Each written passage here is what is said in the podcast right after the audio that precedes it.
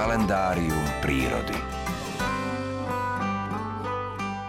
Južne od stratovulkánu Poľana na rozhraní pohorí Ostrôžky a Javorie sa nachádza obec Stará Huta.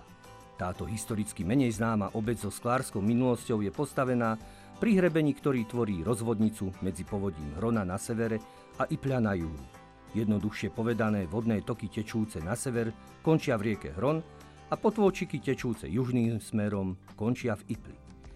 Južná časť okresu Detva, ktorá je tiež v správe našej chránenej krajinej oblasti Poľana, je oblasťou pokoja a pravého vidieckého života bez honosných rekreačných zariadení.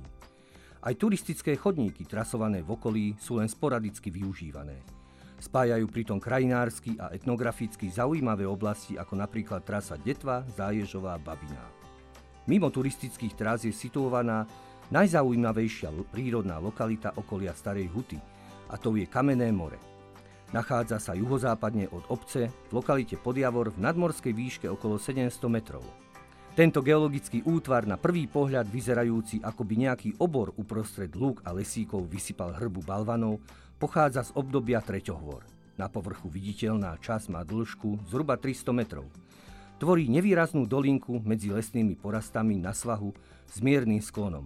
Andezitové kamné bloky zaoblených tvarov sú priemeru približne pol metra a sú stabilizované tak, že sa po nich dá celkom bezpečne prejsť.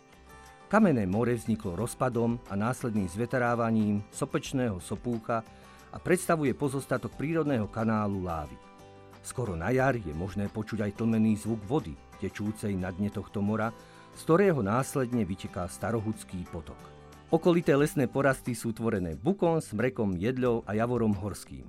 Priamo na kamennom mori prežívajú zdeformované jedince javorov a dubov a tak môžeme predpokladať, že i v pôvodných lesných porastoch boli zastúpené aj duby.